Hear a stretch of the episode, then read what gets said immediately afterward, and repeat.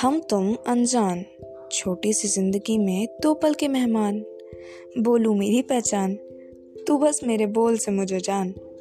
Hello मेरे अनजानों, मैं अनजानी और ये मेरा पॉडकास्ट अनजानी की कहानी, जहाँ होंगे कुछ किस्से, कुछ कहानी मेरी जुबानी, थोड़ी सी करेंगे गपशप भी।